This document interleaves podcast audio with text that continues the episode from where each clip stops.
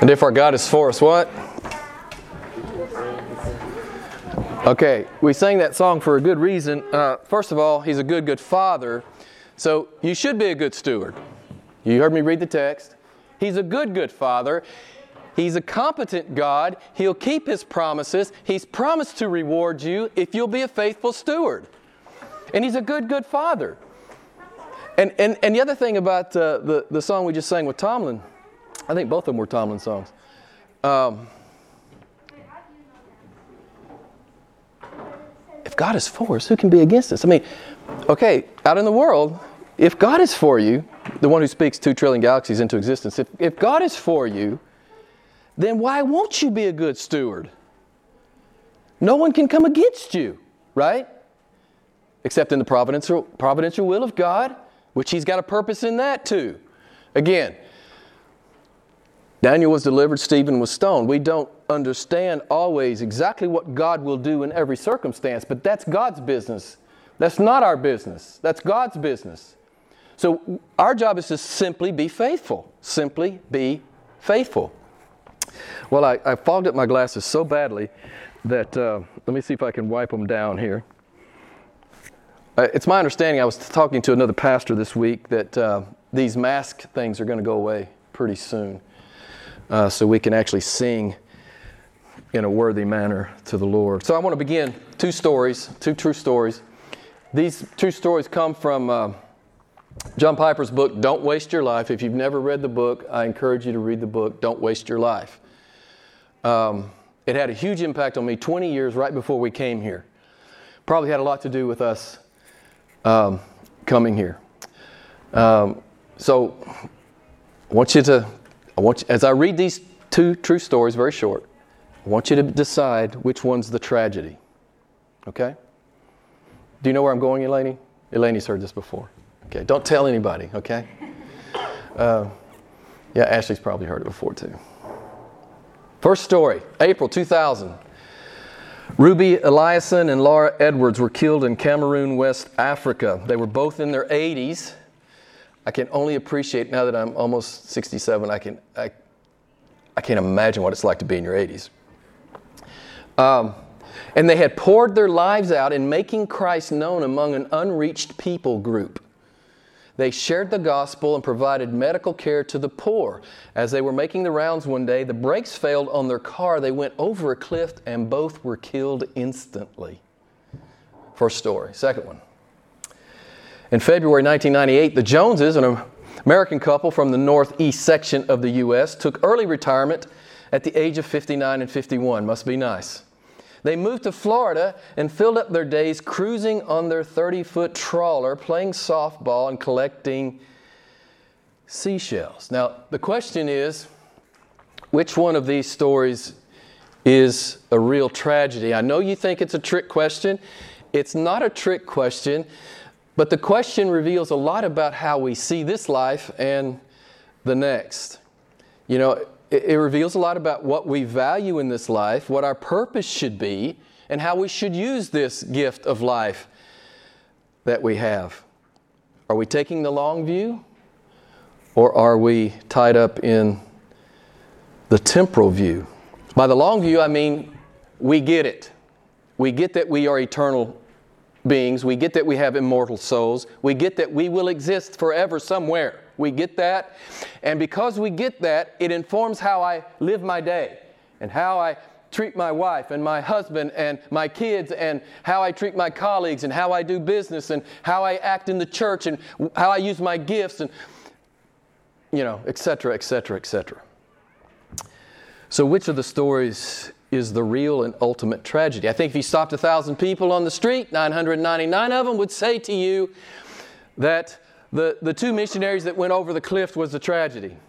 Um, but you might find one lover of Christ who would readily see the tragedy of the second story.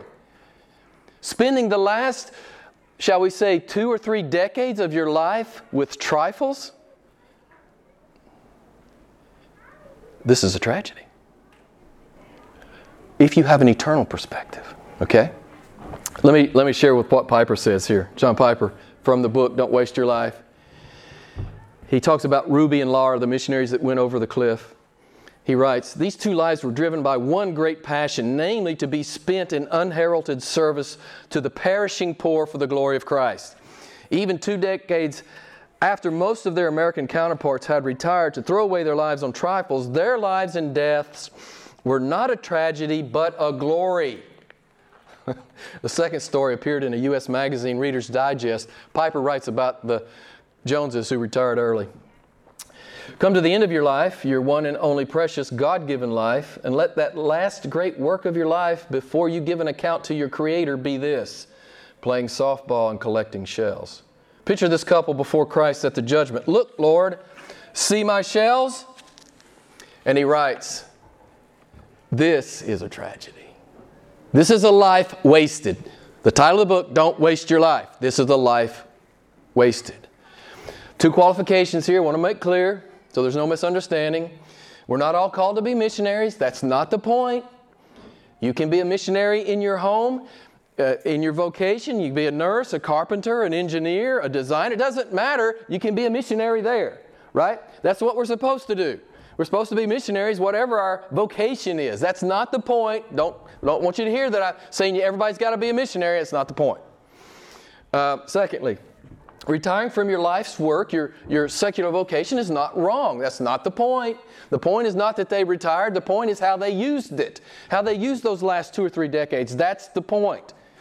So I want to make sure we have those two qualifications and understand uh, that there are no misunderstandings here. Um, what these two stories illustrate is our perspective on this life and the next. That's what I hope I'm trying to illustrate for you.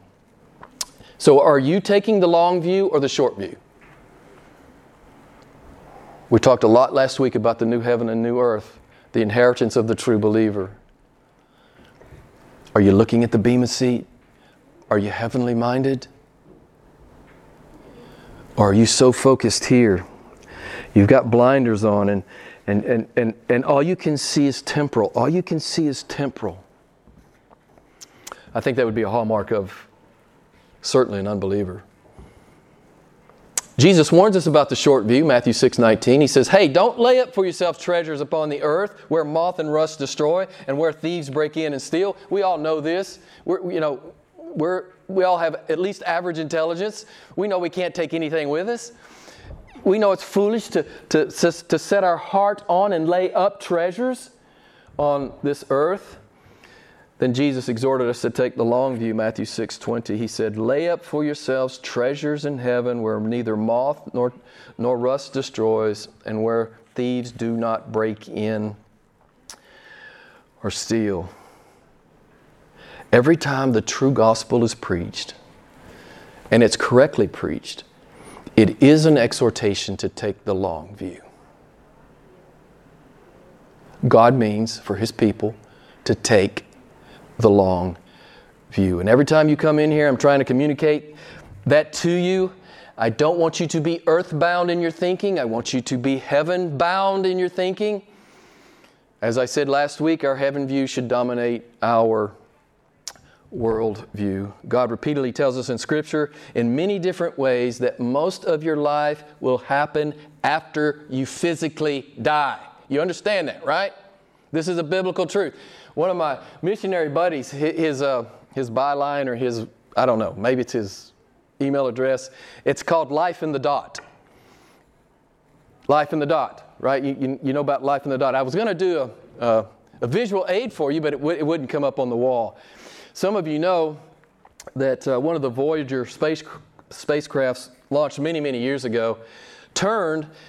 They were about, it was about 3.7 billion miles out, 6 billion kilometers out. It turned and took a picture of the Earth. Have you guys seen this picture? It's called the pale blue dot. Just go Google the pale blue dot. Okay? Now, what I want to say to you is I know 3.7 billion miles is not real to you, but it is a fact. And it's almost like eternity uh, is really not real to us, but it is a fact. So, what I'm trying to get you to think about, go Google the pale blue dot. You, you got, you, you know, we think Earth is so large. It's just a pinprick in space as Voyager looks back, right? And all of, all of space is a, is a picture of eternity. I'm trying to get you to understand your life here is nothing compared to your ultimate destination, where you will spend eternity after eternity after eternity after eternity. You, you understand why I'm exhorting you to take the long view? Do you understand? Uh, we're out of here, man. We're vapors, right? We're a breeze. We're, we're grass. We're flowers. It's all the metaphors that the Bible uses to talk about human life. So I don't want anybody to be confused. I don't think anybody here will be. There is no reincarnation, there is no annihilation. You will exist somewhere forever. Period. It's a fact. Hebrews 9:27 It's appointed for men to die once and after this comes the judgment. The Bible is clear. After our physical death, our souls and resurrected bodies will reside forever in the new heaven and new earth or in hell. It's just the reality. It's what the Bible teaches. If you don't like that, then go do something else. It's what the Bible teaches. It's what Christians believe. It's what Christians believe. Not every denomination believes it anymore. They won't even preach it anymore. They don't love people enough to preach about uh, what's at stake here. They don't love them enough. They just want them to come, bring their money. You know, let's have a good fellowship. I love that Jesus was always blunt with us. I've always loved that about him. So it's the obvious message of the Bible. Many false teachers today refute the existence and eternality of hell. Jesus said it was real. To, to say otherwise is to call him incompetent or liar. So there's a lot at stake here if you're going to dismiss the eternality of hell. There's a lot at stake. Principally being, you've just called the Son of God a liar or ignorant. It's at least one of those. So there's a lot at stake here. Again, we will reside somewhere forever. Last week we talked about uh, the new heaven and the new earth, and I like to say that other than heaven. Heaven is a right term, but I, I think heaven connotes. Um, it, can, it, it doesn't connote enough. I'll put it that way. The new heaven and new earth. We will be resurrected physical beings living in a physical cosmos, right? Glorified. That's pretty exciting. So we get to live forever. And today, as we look at the text, we realize not only are we going to live forever, but God is going to be rewarding us forever for our faithfulness in this dot. In this dot you're living in, God will reward you forever for what you did in the dot. Yes, He's lavish like that. He's a lavish God. He's gracious and good. He's the good, good Father. And, you know, if God is for you, who can be against you, right? So go do it. Go do the Word. Stop, you know, being afraid to do the Word. Go do it. Go do it. You only got a dot, man. You've only got a dot. God has not only saved us, He's given us, you know, the ability to live a, a life of huge faith. You know, every day ripples eternity one way or the other, right? And I know we don't think like this normally, but when you get up in the morning, you know, it matters. It matters what you do today. It matters what you do in the dot. And as we look at the text, we see that, how true that is. He's offering eternal reward to his children who are good stewards of their physical, spiritual, and financial resources. This is what he does. And he's serious about this. He means for you to be serious about this. You are his steward. You are his steward. He means for you to be using all that He's giving you, which, everything, which is everything you have, all that He's given you, He means for you to use it for the glory of Christ. Yes, your money, your family, your job, everything, your internet surfing, everything is to be uh, for the glory of Christ. You say, Jim, that's big. I know it's big. It's supposed to be big. We're dealing with Jehovah here. It's supposed to be big. It should be big. You should be intimidated. You can't do it without the Holy Spirit, right? We can't do it, but we have all we need, right? We're indwelt by the member of the uh, by the third member of the Trinity. I mean, come on. When was the last time you thanked God for that? When was the last time you fully engaged that gift and used it for the glory of Christ? If you are taking the long view, you'll be expending energy to be a good steward, a good steward of God's endowments. 18th century American theologian Jonathan Edwards, he got this, and in his 20s, listen to this.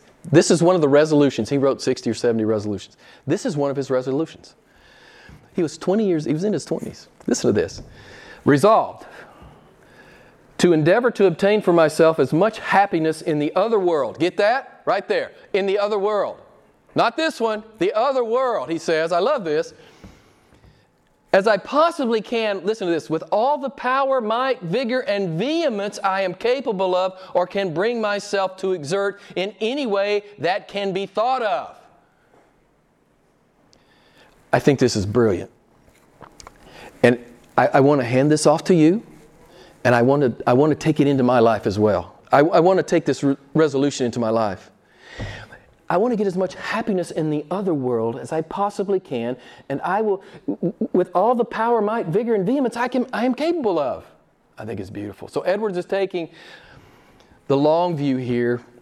His worldview was dominated by his heaven view, the new earth and new heaven view. We, last week we talked about Colossians 1, uh, pardon me, 3, 1 and 2. Remember, God tells us to keep seeking the things above. Is that true of you? Remember, He said, set your mind on the things above, not on the things that are on the earth. So if you came in here and were a little confused or a little disoriented, I hope that God wakes you up this morning. You're not supposed to be looking at the temporal, you're supposed to be looking at the eternal. Every day. Beloved, it matters how you live today. I don't care who you are, I don't care what you do. It, it, doesn't have anything to do with your station in this life, it has everything to do with your station in, in the next one. So today matters. I know a lot of us think today doesn't matter. It does matter. It matters. Every day will ripple eternity. So, as we talked about the new heaven and new earth last week, this is what we heard the Lord say to us. And as we look at that which is eternal, what? It changes the way we think, which changes the way we live. That's why he's telling us to look at that which is eternal, because it changes the way you think, which changes the way you live. You know, God doesn't just say things to hear himself speaking. He means for our lives to be changed. So Edward says, Yeah, with all the might, power, vigor, and vehemence I can muster, I will lay up treasures in heaven. So I'm asking you, is that something you think about often? You know, am I going to am I spending my time laying up treasures here, or am I actually investing my life in laying up treasures in the place that where I, where I will, will spend um, most of my life. So last week we pointed at heaven, and I encouraged you to think about it, to concentrate on it, to dream about it. I don't think I used this word, but to fantasize about it. Use your sanctified imagination. I think we talked a little bit about that. To the degree that it changes the way you live every day. You know, if your Christianity doesn't change the way you live, then it's not Christianity. It's something else. I don't know what it is, but it's not Christianity.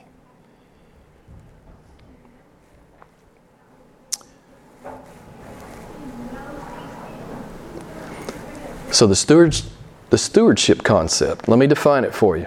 I think you already know what it means, but I'll define it for you. God means for you to be a steward. A steward is a person who manages another's property, finances, or other affairs. So this life is not this life you have is a gift. You think it's yours, it's not yours. Read C.S. Lewis. it's not yours. It's His. He gave it to you. You are His intellectual property. Whether you love Him or not, you're His intellectual property. Okay? So, and all that you have, your resources, your talents, your gifts, your abilities, all that you have is His. And you're a steward of it. You're a steward of the oxygen you breathe. You're a steward of the food you eat. What is a steward? A person who's managing the property of another. That's your position before God. You're managing His property. That includes you and all that you own. So tonight we'll see from the Bible how our stewardship of our temporal endowments, resources, determine the. I want you to hear this. It determines the scope, dimension, and proportions of our eternity. You, it's right in the text. It's right in the text. Oh, you uh, you gained you gained five talents. Well, be over five cities forever. It's all out of proportion. The reward is all out of proportion to what you and I would do in this life. So we'll be looking at let's let's turn quickly to Luke 19. Luke 19, the parable of the minas. We'll start there and then we'll look we'll go back over to the parable of the talents that I read to you earlier and we'll take a look at those as well.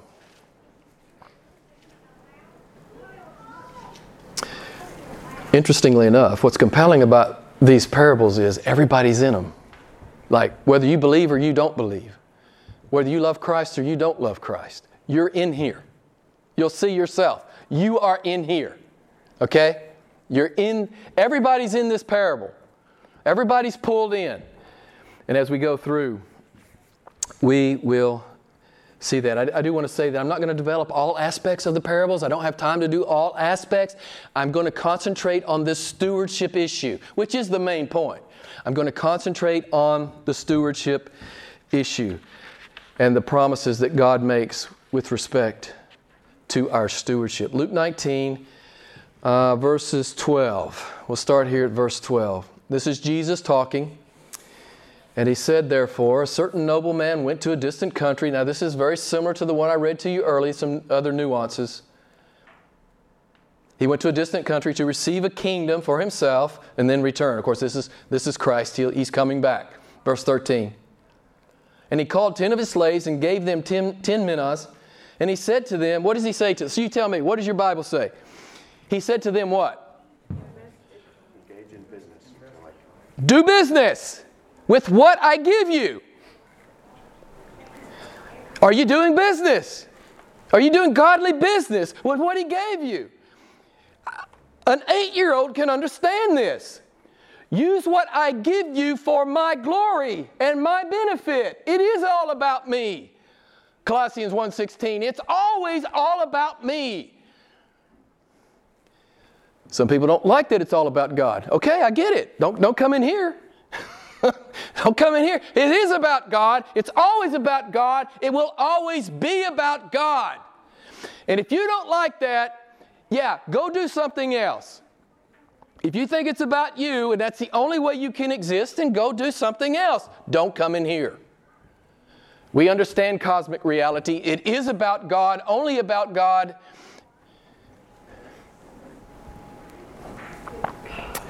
That's just a hard biblical truth. Do business. The, the Greek word here is, is pragma. It's where we get the word pragmatic. He means for you to do, you know, serious, sensible, no nonsense, real life business. This is not academic religious talk. This is what he means. Did you notice verse 14? His citizens hated him and sent a delegation after him saying, We do not want this man to reign over us. That's the world. The world hates Christ. It's always hated Christ. It killed Christ. The, the world system hates Christ. The media hates Christ. The, the university hates Christ. Most of pseudo religions hate Christ. I mean, if you just give lip service to Christ, you hate him. If you merely tip your hat to Christ, you're hating him because He is the ruling and reigning Creator God. Anything other than absolute worship is blasphemy. It is blasphemy. because He is the great reigning God. Pretty big deal. Verse 15. And it came about that as he returned, after receiving the kingdom, he ordered that the slaves be, uh, come before him. He called to him in, in order that he might know what business, there it is, what business they had done. Okay, here's the accounting. The first appeared and said, Master, your mina has made 10 minas more, uh, minas more. I like this because he says, Your mina. He understands this is God's, it's all God's, is what he's saying. This is all yours, and it made 10 more. I love that. And he said to him, Well done, good slave, because you have been faithful in a very little thing, be an authority over 10 cities. Forever. okay, this is how lavish the reward is. The second guy comes and he says, Master, uh, your, your, your mina has made five uh, minas. And he said, Hey, be, it, be over five cities. Then, and then we come to the unbeliever, the one who's indifferent toward the, the Creator King. Master, behold your, your mina which I kept, I put it in a handkerchief. And I was afraid of you because you are an exacting man and you take away, you know, he, he insults God. This is what he's doing. He's insulting God. And his lack of, of, of really being a good steward, he blames on God. And he, and he does nothing with his gifts. He does nothing of consequence, nothing that matters. He puts it in a handkerchief. Verse 22 God said, By your own words I will judge you, you worthless slave. Obviously, this is an unbeliever. You, you knew I was an exacting man, taking up what I did not lay down and reaping where I did not sow. Then why did you not put my money in the bank and I would at least have collected my interest? Verse 24. Take the mina away from him and give it to the one who has 10. This is just like we, what we saw in the, in the parable of the talents. Verse 26. I tell you that to everyone who, uh, who has shall more be given, but from the one who does not have, even what he does have shall be taken away. So we see this do, I love this, do business. I mean, are you doing God's business? Are you really? I mean, how big is that? How important is that? And this, the first guy, the first, the first uh, steward, he gets a tenfold increase. He's a faithful steward. And it, again, he acknowledges God's sovereignty and ownership of all things. I love that. I think that's a beautiful lesson for us. So we're to faithfully sow the seed, but God brings the increase. You know the text, Matthew 13 32. The mustard seed grows out of proportion to, to the size of the seed. This is a picture of the reward that the true faithful believer will receive from God. You know, we're in the big scheme, we're sort of nothing in that we're precious to Him, but in the big scheme, we're kind of nothing, but, but we can grow in our faithfulness and make much of Jesus in it. And I just want you to, again, I want to remind you just see how extravagantly generous God is in His lavish reward. Okay, uh, a minas was, was worth three months' wages. It's a, it's a monetary unit. It was, you know, and I, I do want to say this. Some people see the, the, the, the, the minas as, a, as, a, as the life. That's, that's the life God has given you. Some, some would, would liken it to that. It, it, can, it can work this way. But I want you to, to see that uh, he received three months' wages and he, he got a tenfold return, so 30 months' wages. What's 30 months' wages to God? It's nothing to God. He owns everything. 30 months' wages is nothing to God. It's, listen, don't ever think what you do is unimportant to the master, okay? If you're a true believer and you're sowing the good seed, don't ever think it doesn't matter. It matters to God. He's given you one talent, maybe, right? And it matters to God. If you get a if you get a tenfold return, that's nothing to God. We understand it's nothing to God, but He will lavishly reward you. Don't ever diminish what God can do through you. You know, this is one thing I've noticed as, as a pastor over the years. People do not believe they have what it takes to be a, to be a mighty, shall we say, disciple of Christ in the world. You have everything that it takes. You have all that you need. If God is for us, who can be against us? And this is the thing that, that kills me. You know, you get all of this uh, charismatic goofiness, right? The Holy Spirit is about X, Y, Z. Here's what the Holy Spirit is about that you go live a Hebrews 11 life for the glory of Christ. That's what the, the Holy Spirit is about. The Holy Spirit is about regeneration and empowerment to live the Christian life. Okay? I don't have time to develop all that. But you know, you get kind of bored with all of the silliness sometimes and the superficiality. Man, go live the life. You think you got the Holy Spirit? Go live the life. If you don't, go live the life. Don't talk to me about having the Holy Spirit. Don't talk to me about it.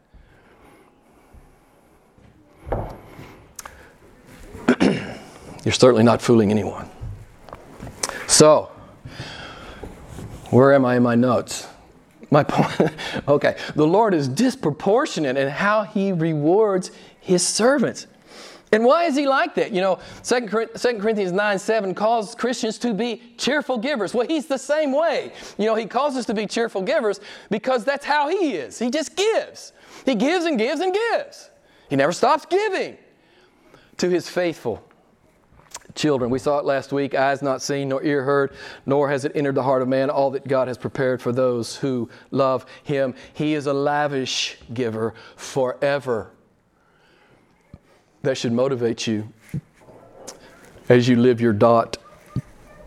In the second service, the second servant, we see it a five-fold increase. God put him over five cities. So I want you to see that your earthly stewardship of God's gifts determine the parameters, dimensions, scope of your eternity. It's right here in the text. Your faithfulness will be re- rewarded in eternity the scope of your responsibility, where you will rule and reign, what you will be doing in the kingdom of God is largely contingent upon how faithful you are in this life. It's 1 Corinthians 3 10 through 15. You don't have to go there, but you know, you know before the Bema seat, right? Where we give an account of what we've done in the body. These are believers. It's just, it's, it's the believer thing. We're giving an account of what we've done in the body. Have we built with gold and silver and precious stone or with wood, hay, and stubble, right? And it will be tested by fire. You guys know, you guys know the text. So this is a picture of that reality.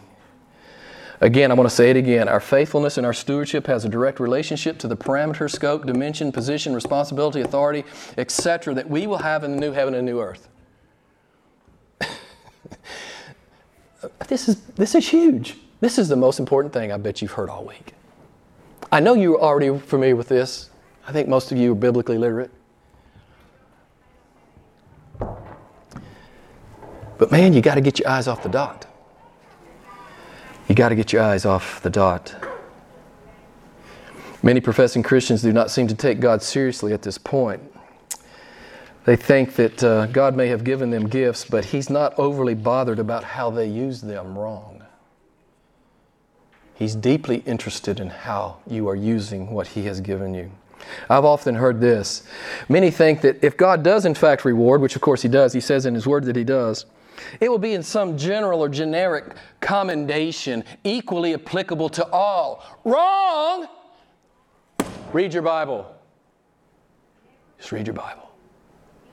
That's wrong.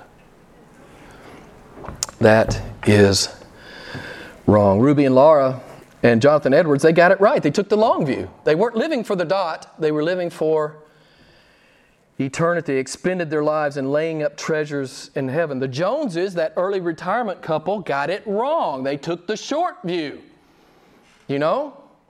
They didn't care anything about what God had given them to use for His Son's glory. They didn't care anything about it. They thought it was all about them. Again, I, I, I do want to say, I want to make this clear. This is not, you have to be a missionary. That's not what I'm saying. And, and I'm not saying retirement's wrong. It's not what I'm saying. In fact, retirement can be a great gift from God. Because then you can then you can use your talents uh, to even uh, possibly a greater degree. But you should be using your talents and gifts, whatever vocation that you have. And we saw here that the, this, this wicked servant, he had an utter disregard for his stewardship. Just an utter disregard.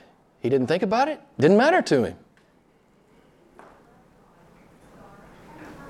He didn't see his life as a stewardship before God. He never sought to do any kingdom business. And again, he blamed God for his own lethargy, indifference, and apathy. God said, You should at least got me some bank interest. He says, Take what he has and give it to the one who has ten. Now, what is that a picture of? The wicked servant will go to hell. He has utterly lost everything forever. And whatever he thought he had will be given to the elect, right? It will be given to the faithful steward. This is just a dichotomy between the ultimate loss of, of, of hell and the unfathomable gain, inexpressible gain of heaven. It's phenomenal as we contemplate these things. God says in verse 26 Everyone who has shall uh, be given more, but from the one who does not have, even what he does have shall be taken away. This false servant, this counterfeit Christian, this pseudo Christian loses everything. By his life, he has showed utter disregard and contempt for God and for God's command to him. This is just, again, it's a comparison between the long view and the short view. So let's very quickly turn back over to, to Matthew. We'll look at that. I've already read it to you, so we can go through it pretty quickly. We'll take a look at. Um, we'll take a take a few look or a few moments here to look at this and uh, make a few comments. Again, I, I want you to notice verse 14 and 15 here. God distributed talents according to their ability. Okay, according to their ability. That's that's an important phrase. Some of us have been granted greater abilities, greater capacities, greater gifts. And I think one of the key elements here is, and probably most important, is greater access to the Word of God. Now, you know, not let many of you be teachers, for you will incur stricter judgment. Not let many of you sit in a church under the preached Word of God and do nothing with it, right? To whom much is given, tell me.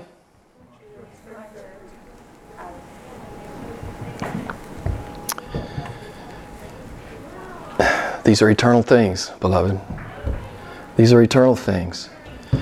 But I think there, this, this, there's this aspect to this. Those who don't have access to the Word of God, they, they, they, they don't have the same instruction and command and understanding that you have. I mean, your Bible's it's in your house, it's on your bookshelf, it's or by your bed, it's right there. We really have no excuse. So whether you're a five talent guy or a one talent guy, what's the truth here? God just expects you to use your talent. He doesn't expect a five talent return from a one talent guy, right? I mean, I'm not John Piper. I'm not John MacArthur, my, two of my favorite guys. I'm not them. But God doesn't look at me like them. They will be judged because they are five talent guys. I'm not that. God just wants a one talent thing from me. There's a great comfort in that. I don't have to be somebody else. I'm just supposed to be me. I'm just supposed to glorify Christ in me, in my simple little orbit, my simple little life there's a lot of blessing and um, peace in that. Verse 19 here God returns to settle accounts. And again, the five talent guy earned five. Verse 21, I want to read this again. It's one of my favorite verses. His master said to him, Well done, good and faithful slave. You have were faithful with a few things. I will put you in charge of many things forever. That's the implication. Enter into the joy of your master. Same thing is true of the two talent guy. He earned two talents. The, again, the lesson is God will be looking for a return based on your individual gifts and your individual resources. Isn't that, isn't that wonderful? I don't have to be John Piper, John MacArthur. I don't have to be those guys. I just have to be who I'm supposed to be in Christ and be faithful about it. So, are you doing business? Are you doing business with God? We saw this last servant who's obviously not a believer, a true believer. He cared nothing about his stewardship. He insults and blames God for his own indifference. We know he's a false servant for three, at least three reasons. He insults God, he's called a wicked slave, and he's cast into hell. So we obviously know this is not a true believer who has lost his salvation, as some ridiculous teachers would say. So God is exhorting us to take the long view through these parables. Salvation is a gift. I, I, I, shouldn't have to say this, but I say it for just to make it clear. I think you all know this. Salvation is a gift. It's not about earning it. It's not about earning it, but rewards are about earning it.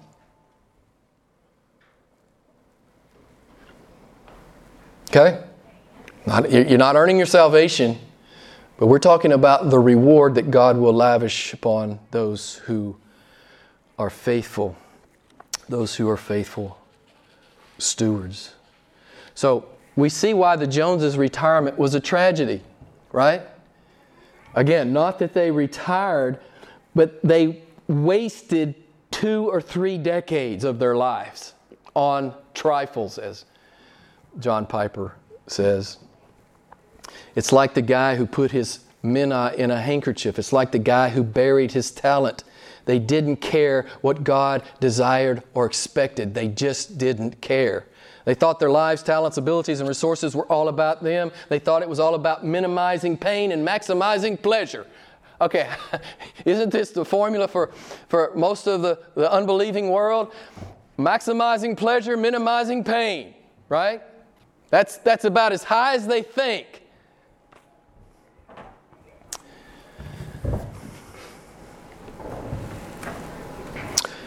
I did hit this point a moment ago, but I'll say it again.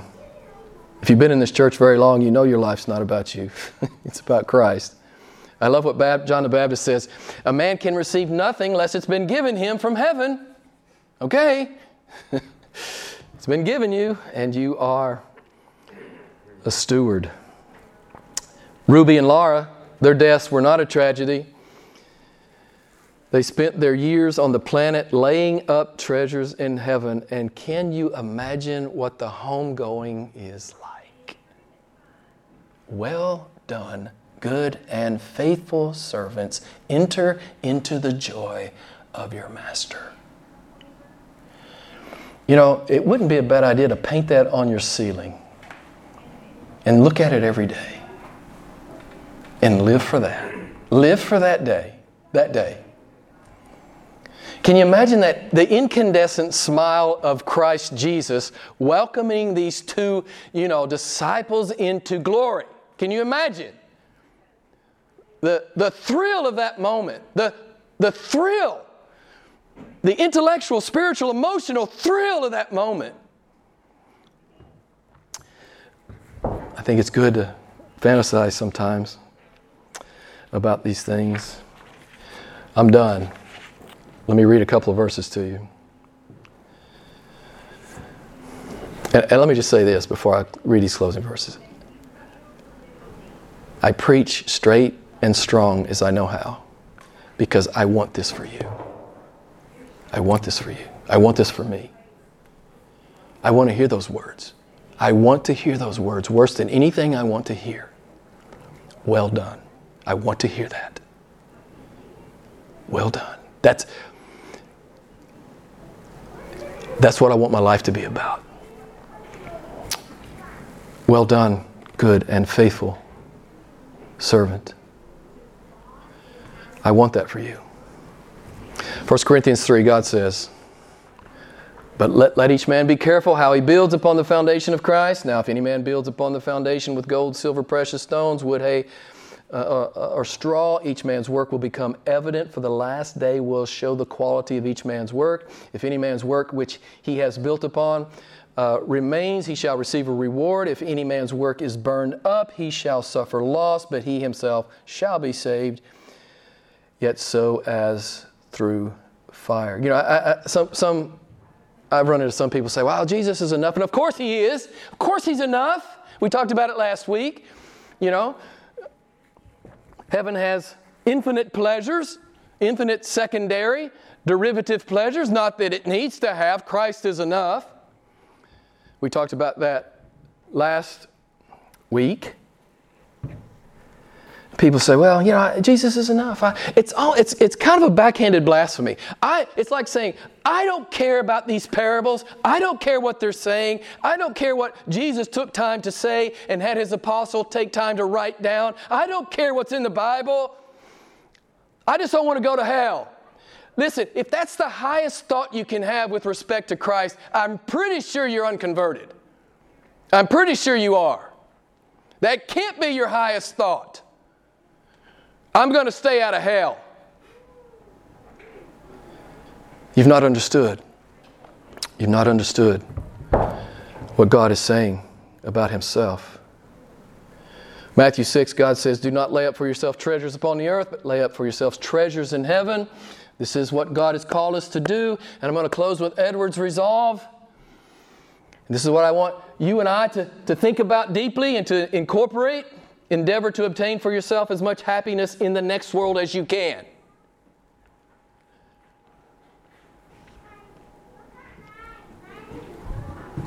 With all the power, might, vigor, and vehemence you are capable of, right?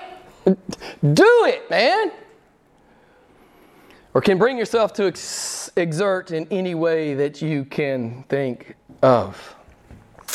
You got to love this, man. You got to love the Word of God. You just got to love the Word of God. It's just right there. It's just right there.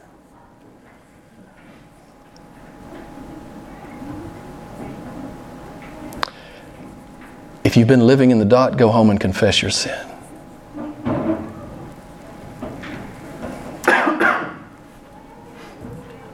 and turn and look at King Jesus and be the steward he expects you to be. And always have that anticipation, right? That anticipation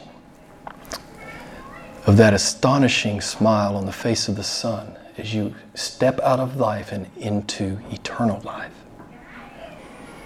And the whole well done thing, you know, the whole well done, and enter into the joy of your master. I, I want this to dominate, I want, I want this to dominate your thoughts. At least for today. Hopefully for the rest of your life. At least for today. Think deeply about it. Let's pray together.